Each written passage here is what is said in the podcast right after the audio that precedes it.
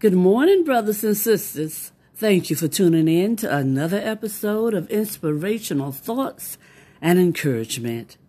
Today's scripture comes from 1 Corinthians, the fourth chapter, verses 1 and 2. Reading from the New Living Translation, this is what Paul is saying in his letter.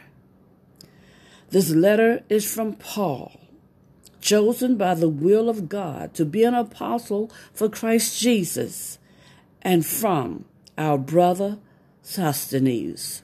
I'm writing to God's church in Corinth, to you who have been called by God to be his own holy people.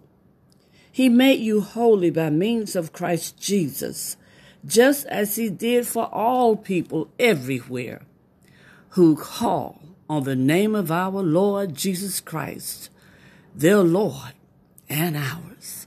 Oh, hallelujah. Thank you, Lord. Father God, we pray that you'll bless the reading and hearing of your holy word. We pray for the courage to continue to be obedient.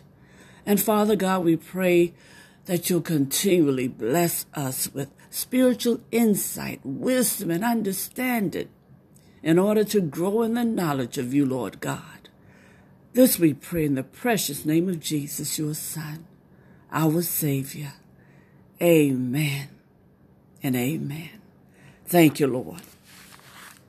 Brothers and sisters, all kingdom work that the Father considers valuable takes place through His Holy Spirit, not by means of human power or might. No. And this is an essential truth for all believers.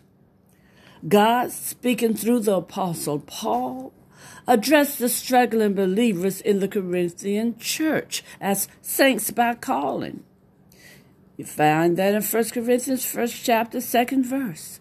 In other words, brothers and sisters, Christians have been chosen by the Lord and called to honor him with a life of obedience which is expressed through faith and service. Here's what this means for believers today. We must not rely on our own wisdom or strength, no, but on God's Holy Spirit and Word.